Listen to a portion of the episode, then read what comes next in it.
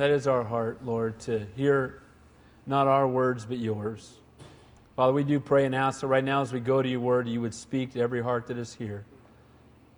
We thank you and praise you for the living, breathing word of God that you've put into our hands.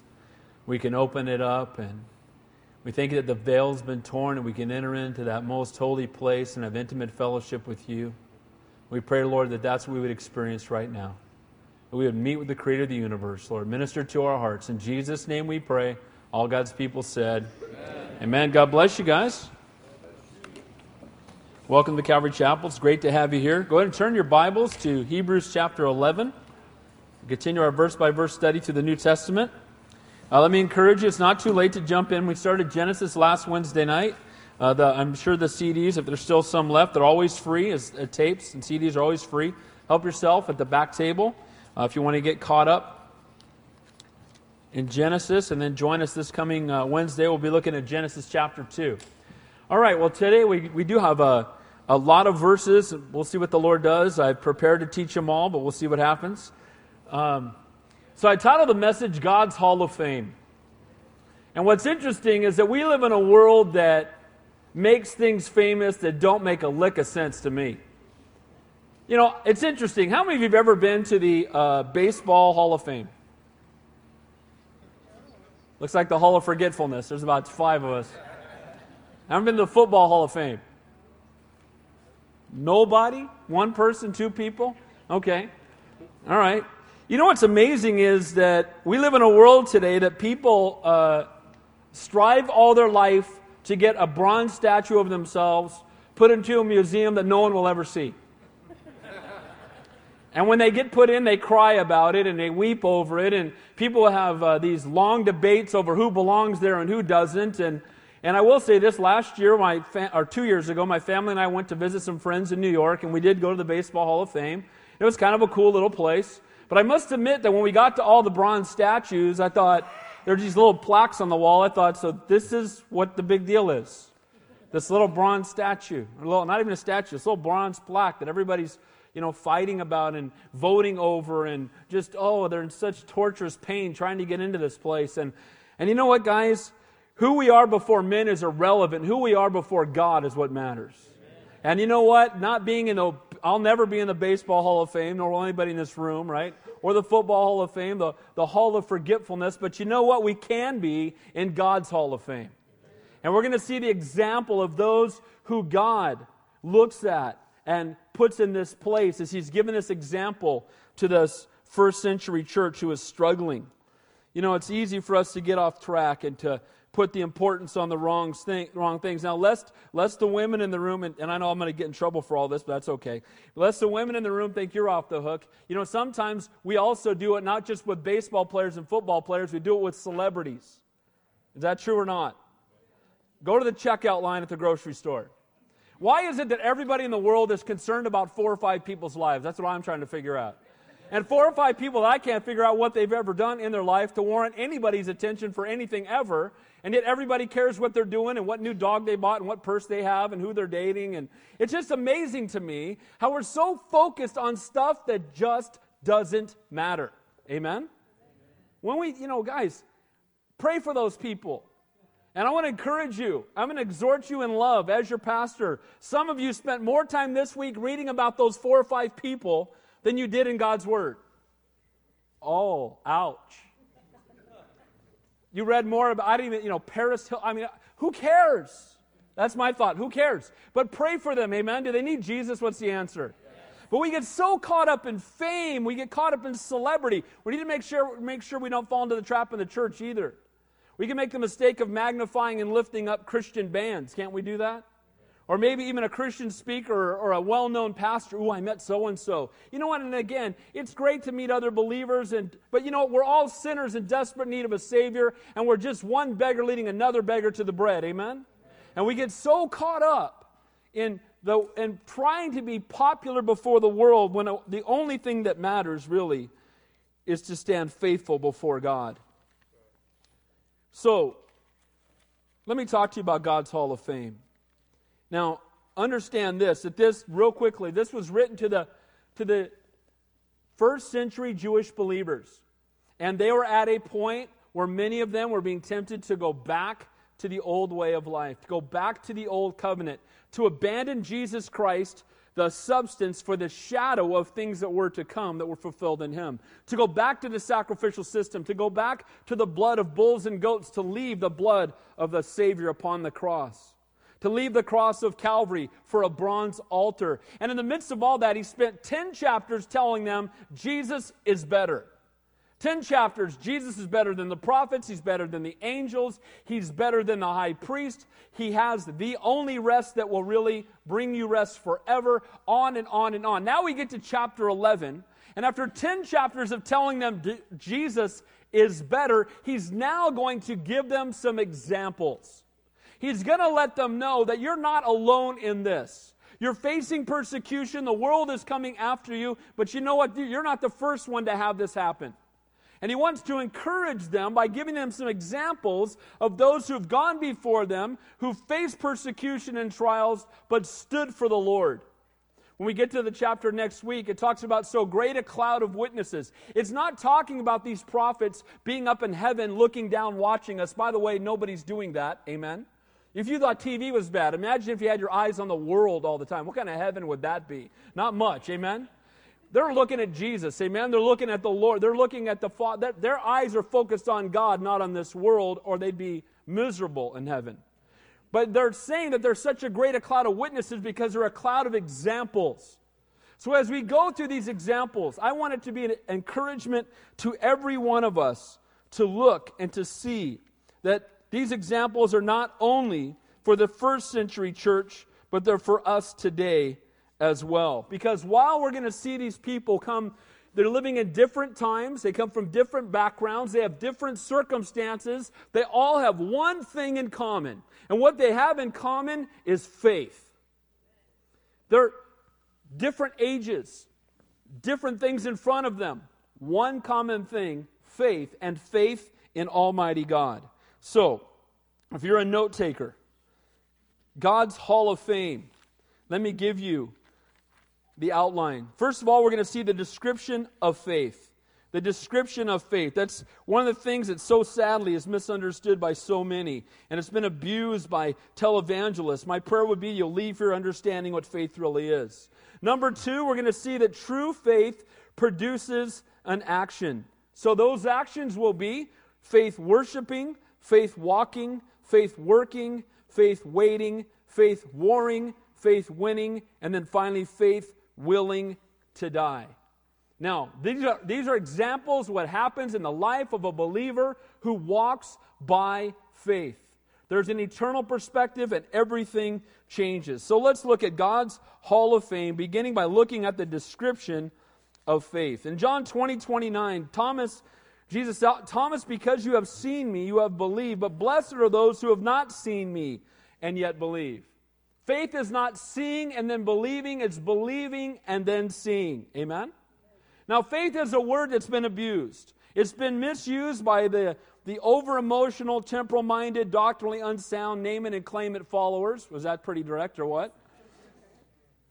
Where we command God by having enough faith, we tell God what to do. And they misinterpret creation saying that it was God's faith that created the world. God didn't need faith. Do you understand that? Do you understand God doesn't need faith? He's God. Amen? You can only put faith in something greater than yourself. There's nothing, no one greater than God. He has no faith. He doesn't need it. Amen? So it's by faith that we understand that He created the heavens and the earth. But they've turned it around to say by faith he created things, so by our faith and our words, we can create things. The only thing we can create with our words is a mess. Amen?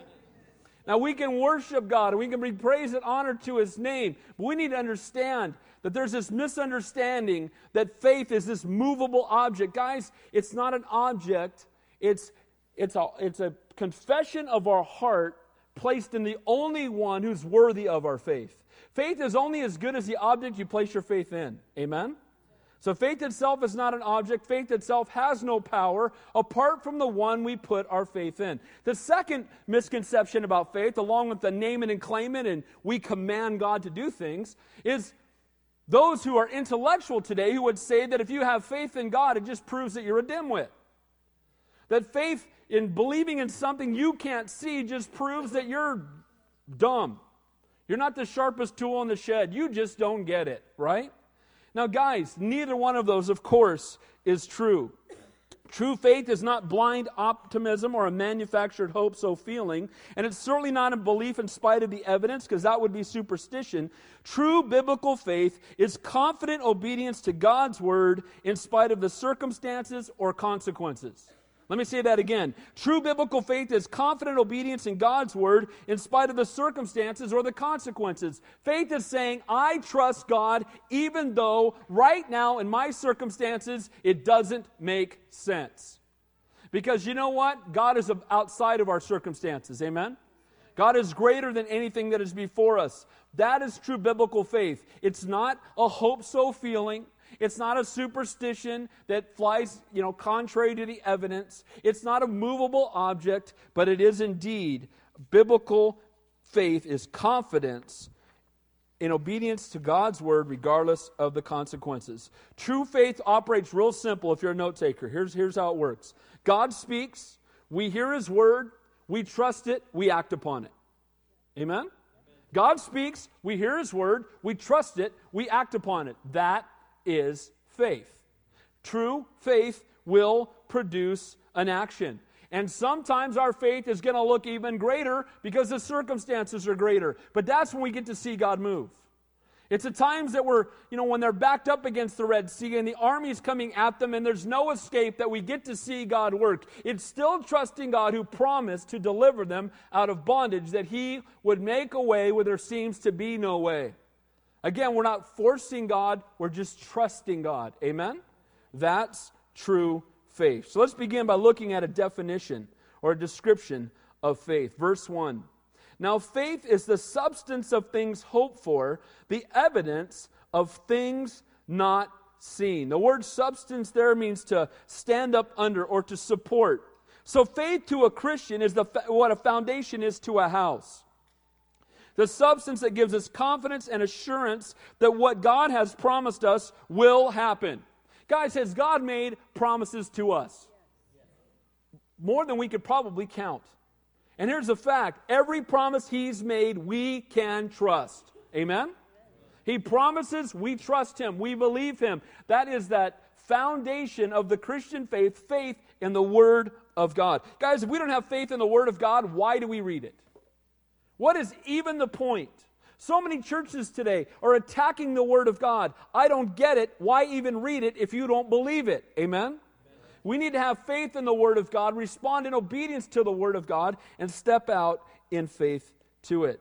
So, faith is the substance, the support of things not seen. What God has promised us will happen. It's the evidence of things hoped for. The word evidence there simply means conviction. It's the conviction of things hoped for. It's the inward conviction that what God has promised, He will do. So this verse could be said this way Faith is the confidence of things hoped for, the conviction of things not seen. It's the confidence that what God has said He will do, and the conviction that though I have not seen it, I believe that He is faithful. I believe that His word is true. I can trust in His promises. Verse 2 For by it the elders obtained a good testimony. This proves that faith produces an action. True faith will radically impact the way that we live. If we have faith, we have an eternal perspective, we're going to see the world different and we're going to respond to the world different. It says there, for by it the elders obtained a good testimony. The greatest examples of godliness all had different circumstances and personalities, and again, one thing in common, as I said before faith in Almighty God. They obtained a good testimony. Now, remember who this is being written to.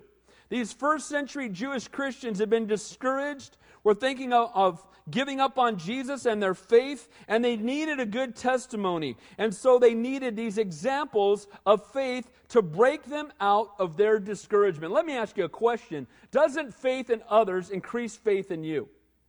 When you see other people boldly stepping out for the things of God, passionate about the Lord, doesn't it wake you up spiritually sometimes? That's why the Lord says, you know, to forsake not the gathering yourselves together. We need to be around other believers who can encourage us in the most holy faith. These first century believers were at a turning point. He hearkens them back, and now he's going to give them examples of all these believers who were going through much more difficult circumstances than they were, but how by faith and in trusting in God, in the midst of their circumstances, God was glorified and did a great work in them. And they were inducted into God's hall of fame or God's hall of faith, both appropriate. Verse 3 it says, By faith we understand that the worlds were framed by the word of God, so that the things which are seen were not made of things which are visible. Faith enables us to understand what God does, to see what others cannot see, and do what others cannot do. J. Oswald, uh, J. Oswald Sanders put it this way Faith enables the believing soul to treat the future as present and the invisible as seen. Guys, the Bible tells us that God made the universe out of nothing. It's only by faith that we can believe that. Amen? Now, some scientists would say, unbelieving scientists, of course, there are believing scientists as well, who would agree wholeheartedly, would say, well, that's impossible. But you know what? There's nothing impossible with God. Amen? And God's hands are all over creation. And if you weren't here on Wednesday, grab the Genesis 1 tape. I promise you, you'll hear it, okay? He created everything. He spoke. He said, Let there be light, and there was light.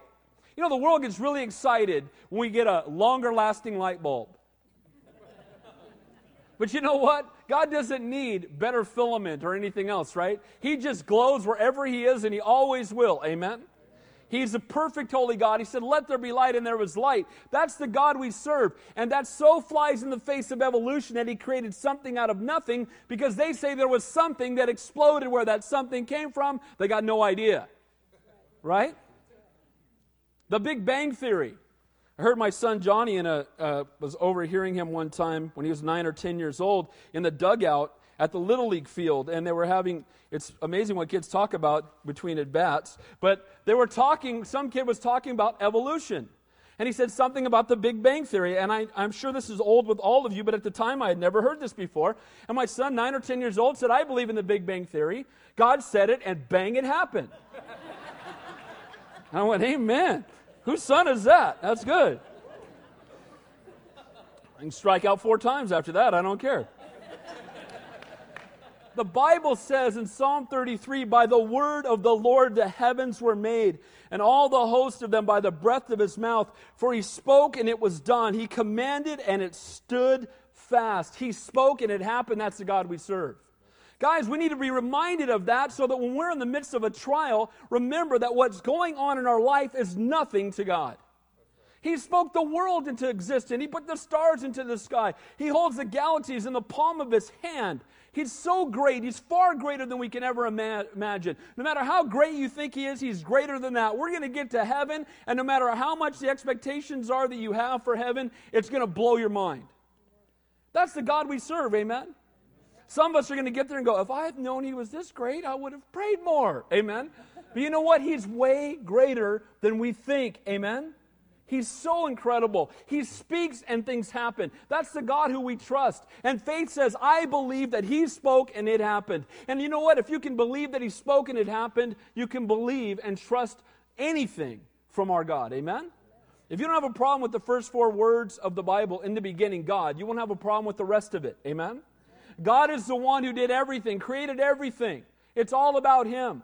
He's a great and an awesome God. The world struggles with the simple truth. But, guys, by faith, we can understand. By faith, we can believe. We can believe in things we haven't seen yet. We can trust because we know that God is faithful. By the way, it's not superstition to believe it because people have been trying to prove that we were created apart from God, and how's that working out so far? Again, these theories keep changing, but the Word of God is the same yesterday, today, and forever. Amen? You know what you call scientists who study the Bible that try to find contradictions? Christians, because most of them end up getting saved. Because you cannot truly open up the Word of God and examine it in detail and not have your eyes opened up to the truth. Amen? It's the most examined book. It's the most, it's the best-selling book in history by far. Way more selling than those, those rags at the grocery store. Amen? It is, it is the bestseller, and people have tried to tear it down. They've tried to attack it, and they can't because it's perfect. Amen? Guys, the description of faith is that we believe what God says, period. Amen? It's the substance, it's the conviction of things hoped for, it's the confidence in things not seen because we know our God. Guys, here's the other thing. When we became born again, it went beyond just a confidence in our mind, but it is, He has filled us with this Holy Spirit. Amen? We are born again, new creations in Christ. Almighty God dwells in me, and there is not a doubt in my mind that the Word of God is true. Amen? And that's not me conjuring up faith, it's me trusting in what God has said and then believing it, and now we need to put it into action. Look at point number two true faith produces an action. You know, one of the best ways to grow, along with prayer and the Word, is to walk with those who are faithful. And we're going to stroll through these verses. And as we go through God's Hall of Fame, take note of each of these Old Testament saints, how they heard the Word of God spoken to them. They were stirred from within. They obeyed, and God bore witness to their faithfulness. And we're going to see 17 different witnesses at least, because it says, and the prophets. I don't know how many that refers to. But there are 17 witnesses, again, used mightily by God, thousands of years apart, all with one thing in common faith in Almighty God. They heard His word and they responded to it. Instead of attacking the word of God today, the Christian church needs to start responding in obedience to it. Amen? That was really weak. Amen or amen or what? Amen? All right. Praise the Lord. Now, God's Hall of Fame. Number one, Abel, faith worshiping. Look at it says in verse 4. By faith, Abel offered to God a more excellent sacrifice than Cain, through which he obtained witness that he was righteous, God testifying of his gifts, and through it he be, though and though and through it he being dead still speaks. Now, real quickly, Cain and Abel, Adam and Eve's sons.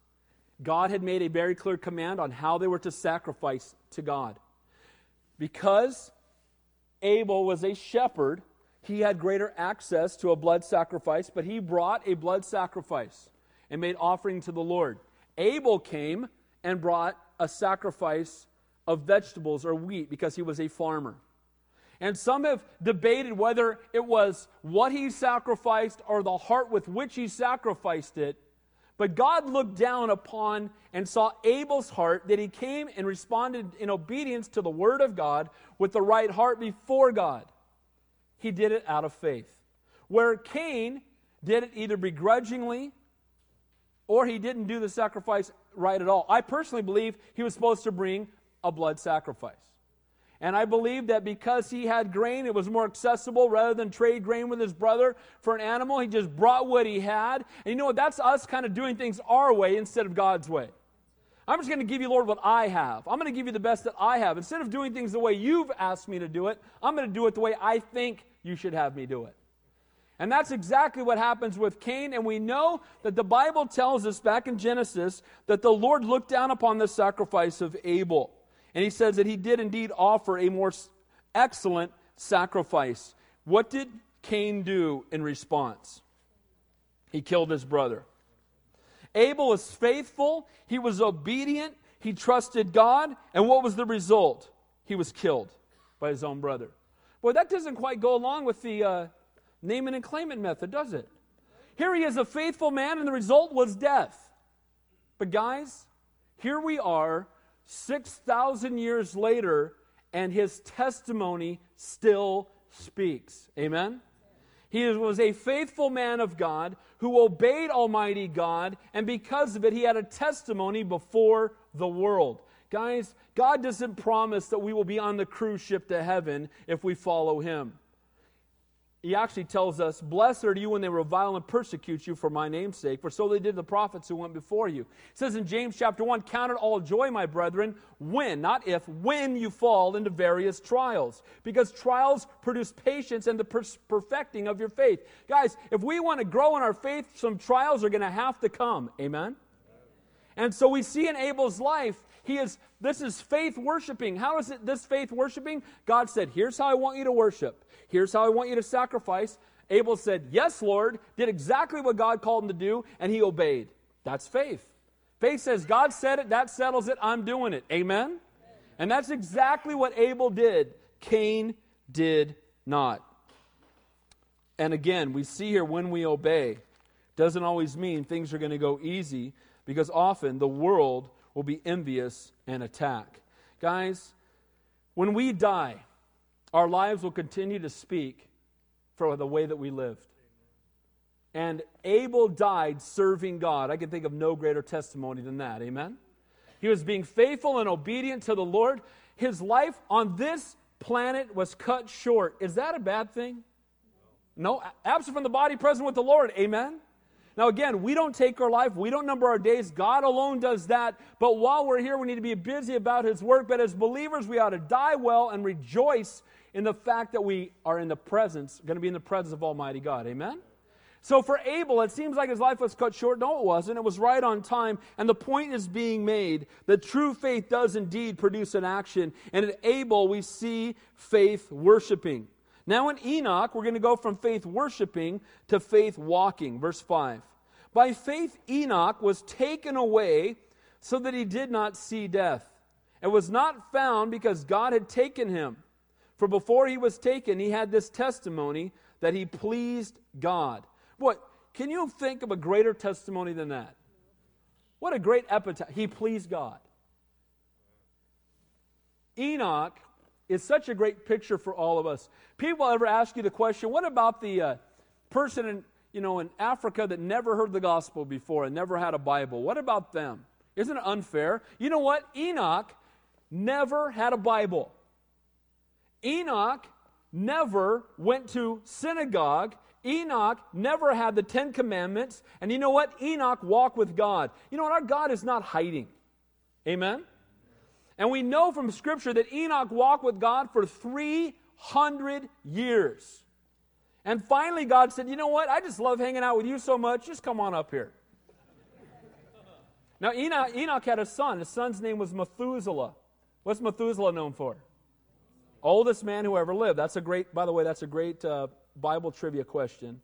How is it that Methuselah was the oldest man who ever lived and he died before his father? Because his dad never died. That's the answer to the question. Ask that someone later, okay? But here's the point Enoch was walking with God and he was consumed into heaven. It was by faith that he was walking with God. By faith, he was trusting in God. And Enoch is a great example. Guys, our faith grows as we fellowship with God, as we desire to please Him, as we diligently seek Him, as we pray, as we meditate on His Word, as we worship as we follow him in obedience. Enoch had been doing this, and understand that Enoch lived during the days of Noah. And the Bible tells us that everyone was doing what was right in their own eyes. It was a time of wicked perversion. And in the middle of all that, Enoch was standing before God. Here's the message to these first century Jews Hey guys, you're getting persecuted a little bit. Things around you aren't good, and you've been having to deal with this for a couple of years. Well, Enoch lived in the most wicked and evil time in all of human history. He had no fellowship around him with anyone, and he did it for 300 years with Almighty God, and God took him up into heaven. That should be an exhortation, amen? Oh, I've had two years, been really tough. A couple of my friends won't talk to me anymore. Hey, how about Enoch? That's the point he's making here. How about Abel? Abel worshiped God. They killed him. Is anybody? They haven't killed you, right? No, they haven't killed me. Okay, Enoch, 300 years. Been 300 years? No, it not been 300 years. Right? He's making this point of exhorting them to continue to walk in faith. How did he please God? He walked with him when nobody else did. Guys, maybe you're the only one in your classroom, the only one in your workplace, the only one in your neighborhood walk with God whether anyone else does or not. Amen? Amen? You be the one in your workplace. You be the Enoch where you live. The first century Jewish Christians, again, are caving in after just a few years, and they could learn a great deal from Enoch's example. Verse 6. But without faith, it is hard to please God. Is that what it says? What does it say? Without faith, it is impossible to please God. So that means that people who do not have faith in Jesus Christ cannot please God. Is that accurate or not? That's an accurate statement. People go, Well, Pastor Dave, that's so narrow minded. What about really good, nice people? Show me one. Amen? The Bible says there's none righteous, no, not one. Amen? I didn't come to church for this. But here's the point the truth is, we're all sinners in desperate need of a Savior. There is none righteous. None of us is pleasing to God apart from faith in Jesus Christ. Amen? Apart from faith, apart from obedience to His Word and responding to Him, we cannot please God by our good works or our actions apart from faith in the Son. We must believe that He is and that He is a rewarder of those who diligently seek Him. So it says, the rest of that verse, you must believe that He is. When people say, well, can't I get to God another way? The answer is no. No one else paid the price for your sin. Nobody else is perfect, holy God. Nobody else is the creator. Jesus Christ alone. Amen. We can only come through Him. And so he is the one who paid the price. He is the one who's paved the way. He is the one who's torn the veil. And you know what? We must seek him to see the Father. The first century Jews are being tempted to turn away from the only one who can bring them into the presence of the Father. Remember context, guys. He's writing to them about God's Hall of Fame, but he's talking to those who are being tempted to turn away from the Lord. And he's reminding them in this verse without faith, it is impossible to please him. All the Old Testament, Old Covenant sacrifices in the world are meaningless without faith in the Lord.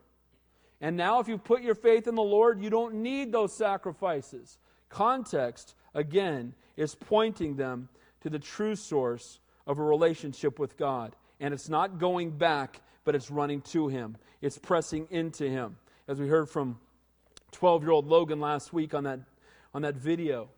Run to the Lord. He's always there. He'll always care. He'll always love you. Amen? That's the God we serve. So, God's Hall of Fame. Number three, Noah, faith working. It says, By faith, Noah, being divinely warned of things not yet seen, moved with godly fear, prepared an ark for the saving of his household, by which he condemned the world and became heir of the righteousness which is according to faith. So by faith, Noah was divinely warned of things not yet seen and was moved with godly fear. Faith produces an action. He heard from God. He responded in faithful obedience to God. Now, lest we just run over this, remember what he asked Noah to do. Hey, Noah, here's what I want you to do. I want you to, in the middle of dry ground, build a boat. But I want you to build a really big boat. Matter of fact, it's going to take you 120 years to build it. And you're going to build it in preparation for the flood that's coming. Now, understand when this happened, it had never, ever, ever, ever, ever rained. So imagine going to people and telling them as you start to build the boat, no doubt, can you imagine the mockery that went on for Noah? Can you imagine people walking by? He's building the boat. He's building the boat in the middle of a field. He's bu- and he says water's going to fall out of the sky. He's out of his mind. No, now again, we know what rain is, but can you imagine if someone said, "Yeah, I'm building a giant shield my, because fire's going to fall from the sky"? We'd say, "Dude, you're outside of your mind." Water's going to fall from the sky so much so that anybody who's not in the boat is going to die. 120 years. Talk about faith. He remained faithful to the words of God in the face of persecution from men. And we think it's hard to stand for God for two weeks. 120 years. How many jokes do you think they came up with picking on him? And you know what else? I mean, you talk about faith. The guy who was making a wooden boat and bringing two termites along. So you know that's faith, right? Sorry, youth pastor. What can I tell you? You know what's amazing, though? At the end of 120 years, only his family got on the boat. But you could say this after 120 years, his family got on the boat. His family saw him being a man of faith. And guys, that's where it starts. Moms and dads, that's where it starts. Our kids need to see us being men and women of faith. Amen? uh, even before the rest of the world. Certainly want to be an example to them, but it must start in our homes. The first century Jewish Christians, what is he telling them? It's been a couple of years. I just told you about Enoch, 320 years. Here's Noah, 120 years of persecution, and yet he continued to walk with God. And remember that he was doing this in the midst of incredibly great weakness. You know what? Wickedness, excuse me. You know what's amazing to me? Noah did this. How much Bible did he have? No Bible. How many times a week did he get to go to church? Uh, and there, were, uh, there were no other believers. After Enoch got, got taken up, there was no one.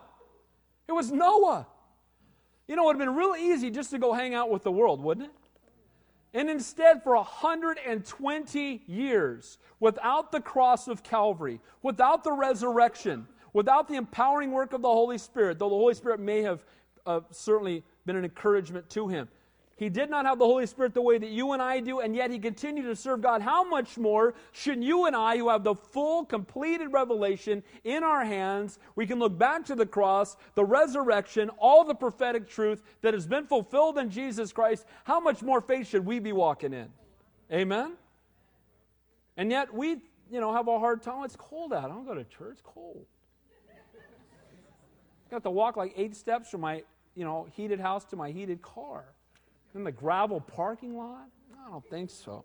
I'm going to stay home today. You know what I mean? 120 years of persecution, and yet continuing to pe- keep his faith in God. Noah's obedience blessed his family, and you know what? It blessed every generation afterward, because if Noah hadn't obeyed, we wouldn't be sitting here.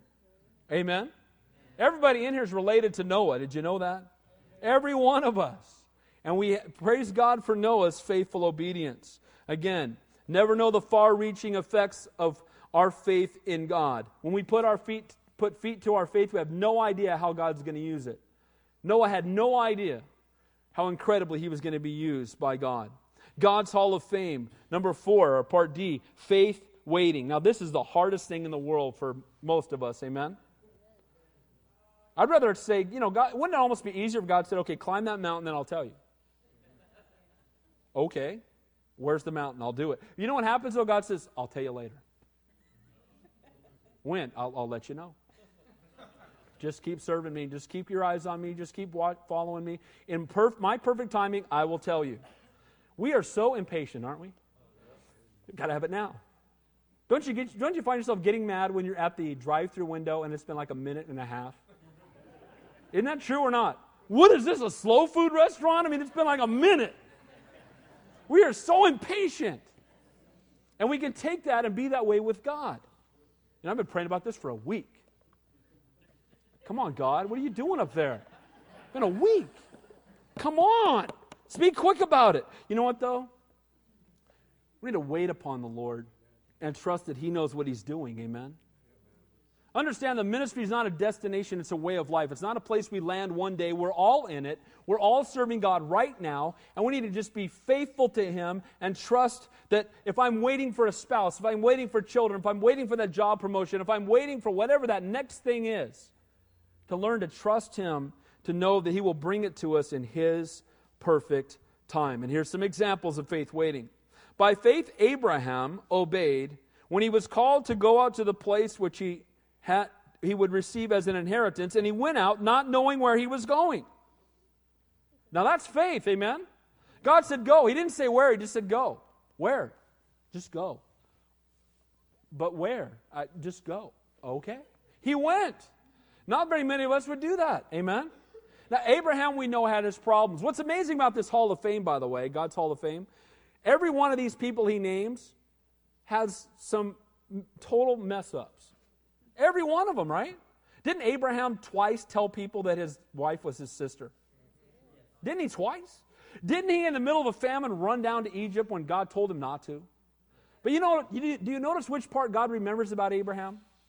When he obeyed. That's called grace, amen? And that's exactly how God sees us. He remembers when we obeyed. By faith, Abraham left his comfort zone, his family, and his friends to follow God. These first century Jews were being called out of their comfort zone to follow God. And here's an example Father Abraham, he stepped out in faith, he left his comfort zone. You need to do the same. He's giving them a clear object lesson. It says, By faith, verse 9, he dwelt in the land of promise as in a foreign country, dwelling in tents with Isaac and Jacob, the heirs with him of the same promise. Now, what's interesting, he dwelt in the land of promise. But you know what's interesting about that? He never owned anything. Abraham, Father Abraham, never owned anything within the land of promise. The only plot of land he ever owned in the land of promise was a place for himself and his wife to be buried. That's it. And this is Father Abraham. The word dwelt there in the Greek means a resident alien, one who lives somewhere but doesn't have any permanent status there. Guys, that ought to be us. Amen? We dwell here. We are the resident aliens. People talk about aliens all the time. We just need to tell them that's us. Amen? Because this is not our home. Guys, we are just passing through. This life here is but a vapor. When this time has come and passed, only what we've done for Christ will last. Nothing else is going to matter. And yet we hold so tightly to that which is perishing. And Abraham's an example to these first century Christians. He's an example for you and I today. This mighty man of God, used mightily by God, owned nothing in the land of promise. Lord, help us to be focused on eternity and not so focused on this world that we miss out on your will. He was looking forward to a better city. You know what city he was looking forward to? Heaven. Guys, that's where the dwelling place really matters. Amen? Verse 10 For he waited for the city which has foundations, whose builder and maker is God. At this point, he's dwelling in temporary tents. He realizes the permanent city is to come. Why be worried about tent city when you've got heaven? And that was his heart. Verse 11. By faith, now notice it doesn't just, it's not just Abraham, but his wife. By faith, Sarah herself also received strength to conceive seed. And she bore a child when she was past the age because she judged him faithful who had promised. Why did she bear a child? Because she judged God as faithful. It says that in the word. It, this is faith. Faith is God says something hard to believe and you trust him. Sarah was 90, right? When, he, when she was first told, what did she do? Who remembers? She laughed. You must be out of your mind. She laughed. Isaac means laughter. She laughed. She didn't believe at first. Oh, no, you've got to be kidding. Then look what it says. It wasn't real flattering of Sarah, but look what it says. Verse 12 Therefore, one man and him as good as dead. Thanks a lot. How'd you like to have that description of you in the Bible? Abraham, and through one man and him is good as dead. I mean, the Bible is so direct, isn't it? You know what? Abraham was 99, Sarah was 90, and God said, You're going to have a child. Oh, you must be kidding. You must be out of your mind. But it says there that she bore seed, that she was going to have a child because she judged him faithful. Guys, we only struggle with God's promises if we look at ourselves.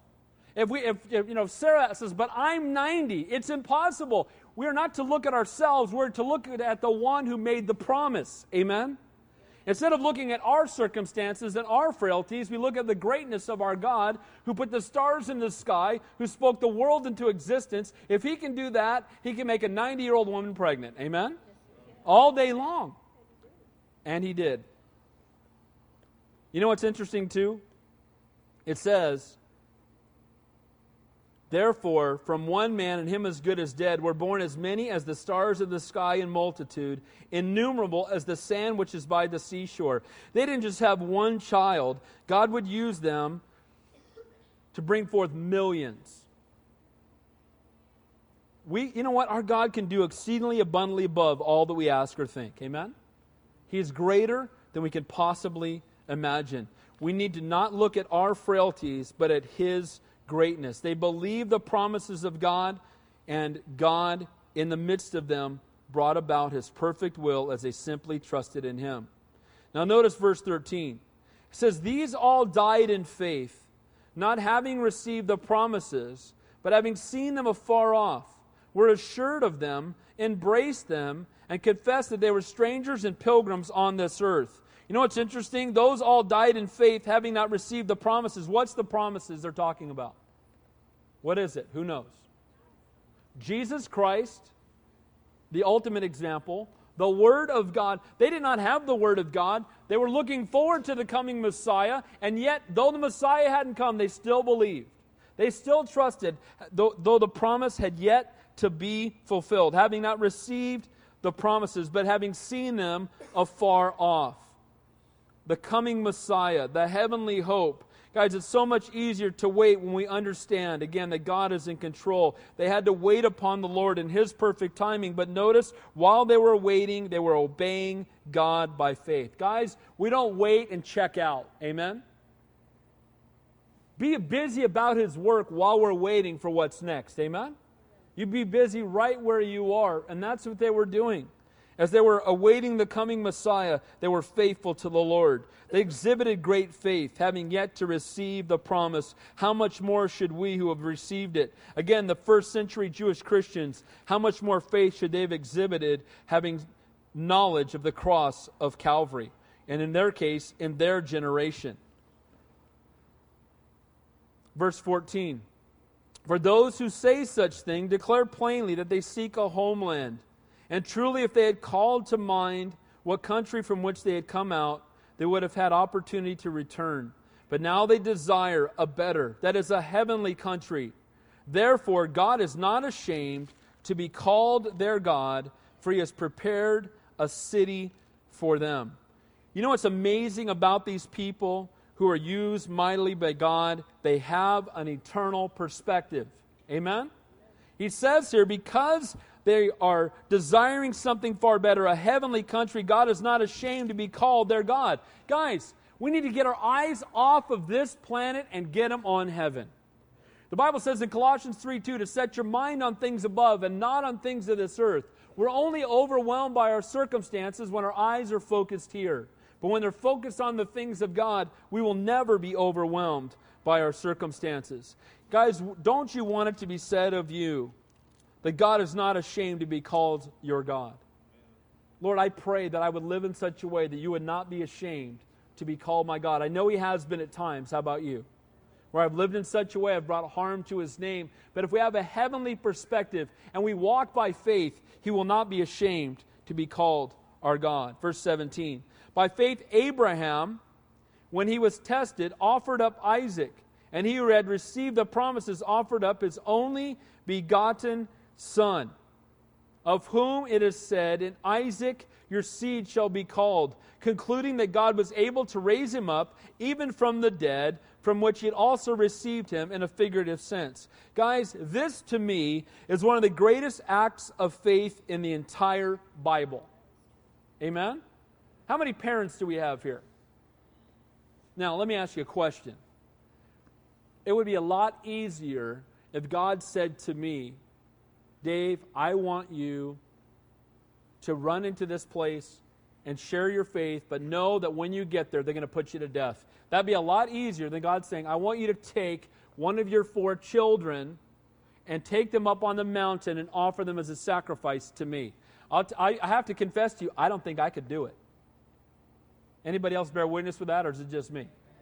I, ah, Lord, I, you know, uh, got to be something else, right? Now, what's amazing about this, this is the son that was given to Abraham at 100 years old. He was 99 when he found, he's 100 years old. Now he's 115 or whatever he is. He's bringing his son with him. His son has no idea where they're going. His son even says to him along the way, he says, Dad, where, you know, here's the wood, here's the fire. Where's the sacrifice, Dad? His dad says, the Lord will provide himself a sacrifice. And you know what? He did. But you know what? His faith was tested because when he raised up that dagger to kill his own son, God stopped him and said, Now I know, now I know, Abraham, that you will put nothing in front of me. That's why Abraham is called the Father Abraham, and he's a man of great faith because this one act shows greater faith than just about anything I've seen in Scripture. And he even believed that if he took his life, that Isaac would be resurrected. Now understand, that's incredible because up to this point, no one, no one had ever been resurrected from the dead. Ever. But yet he knew that God promised through my son, he's going to impact the whole world. He's going to give me descendants as the sand on the seashore. That's impossible unless he lives. So God's not going to let him die, and I trust God. Boy, that's faith. And you know, we need more faith like that today. Amen? Faith that works, faith that produces an action in our lives. Abraham, by faith, obeyed God, was willing to give up even that which is of greatest importance to him. He had that peace that surpasses all understanding that the Bible talks about. Lord, I don't get it, but I trust you. Lord, I'm not sure about this, but I know that you are. Lord, you know what? In the middle of this, I should be uptight, but I trust you because you're a faithful God. It's not the peace that comes from understanding, it's the peace that surpasses all understanding. Abraham obeyed God. Abraham trusted even when his heart was breaking, even when he didn't understand. Are you willing to give up everything for the Lord? That's the question. This is the exaltation to these first century Christians. He's, ex- he's exhorting them that here they are, you know, facing persecution. Their own families want them to go back to the old covenant system, and now they have a choice to make follow God or go back to their family and friends. Are you willing to give up your family and friends, he would say, to serve the true and living God? Abraham was willing to give up his only son. What a picture of Jesus Christ, amen? You know what? While Abraham's hand was stopped, the hand of our Father was not when he allowed his son to die in our place. Amen? You know, he went up a hill and he's carrying wood, a picture of the cross. And it's amazing how he suffered and died in our place, how he was willing to do that. I, like I said, I'm a, I'm a dad. I, I don't think I could do it. And yet our Heavenly Father did. And I'm a dad, and I don't think I could do it for people who loved me. I don't think I could do it for people who love my family and love my children. And you know what? Our Heavenly Father did it for people who mocked Him, people who would curse His very name, and people who would never accept what He did, and He did it anyway. That's love. Amen? And we see here this picture, this exhortation coming to this, these first century Jewish Christians. A couple more verses. Then it says, concluding that God was able to raise him up even from the dead, from which he also received him in a figurative sense. By faith, Isaac blessed Jacob and Esau concerning things to come. And by faith, Jacob, when he was dying, blessed each of his sons of Joseph and worshiped, leaning on his staff. You know what's amazing here is we see how the blessing is being given to the next generation. Isaac blesses Jacob, J- Jacob blesses his sons, and I love this picture that should be happening with these first century Christians and for you and I today that we need to be giving our faith to the next generation. And the only way we can do that is to live it out before them, as I said before. Last verse By faith, Joseph, when he is, was dying, made mention of the departure of the children of Israel and gave con- instruction concerning his bones. Now, this is incredible faith. Now, think about this Joseph is an incredibly mighty man of God in Scripture. You know, he was imprisoned. You guys remember that, right? He was falsely accused by Potiphar's wife when he had done nothing wrong.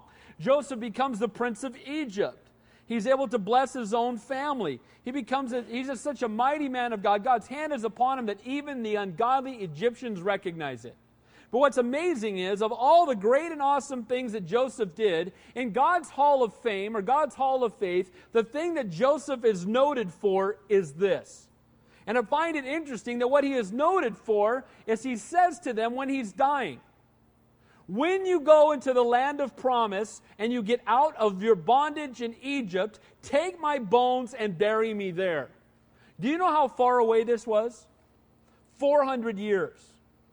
Joseph knew what the Word of God said, that he would bring them into the land of promise. He trusted the Word of God, and he said, When you go, take my bones with you. I, you know what? I've been in Egypt. I don't want to be buried here. I want to be in the center of God's will even after I'm gone. And I love this act of faith that he believed the Word of God, though it was generations away. And what an exaltation, what an exhortation to all those who would be reading this. Here's Joseph having faith as he's laying on his dying bed that God is going to fulfill his word. And yet, here were those who were considering walking away from the Lord to go back to the old covenant. There's a reason why I call this God's Hall of Fame because everyone in here, though they were none of them were perfect, you see why God would mention them as examples. Because each time you see a picture of faith when from the world's perspective it doesn't make sense. You're going to have a child, you're 99 years old. Oh no, that doesn't sound right. You know what? God promised the land of promise. We've been in Egypt and He's been ruling in Egypt, and you know what? It doesn't seem like it's going to happen. You know what? God said it. I trust Him. Abel worshiping God, being faithful to the Lord, and you know what the consequences being his own death. But in each case, we see that they trusted God regardless of the circumstances, regardless of the potential consequences. They knew what the Word of God said and they believed it. Guys, we need to start living like we believe what the Bible says. Amen? and living it every single day. You know what? Here's what's interesting. I believe that God is still adding names to the Hall of Fame. He's still faithful. Found faithful. What does the Lord say to those on when we stand before him? What are the seven words we all want to hear? Well done, thou good and what? Faithful servant. Those are the words we want to hear. We want to live lives just, these were sinners in need of a Savior just like us. And the only difference between them and many believers today is faith. Putting faith in God, trusting in His Word enough to act upon it, to have a faith that produces an action in our lives. Not a passive faith, not sitting back waiting for someone else to do it, but being the one who will say, Lord, here I am, use me. Help me to be the one that you can show yourself strong on account of. And one day we will stand before Him. And Lord, help us all to hear those words. Well done, now good and faithful servant. Amen? Let's pray.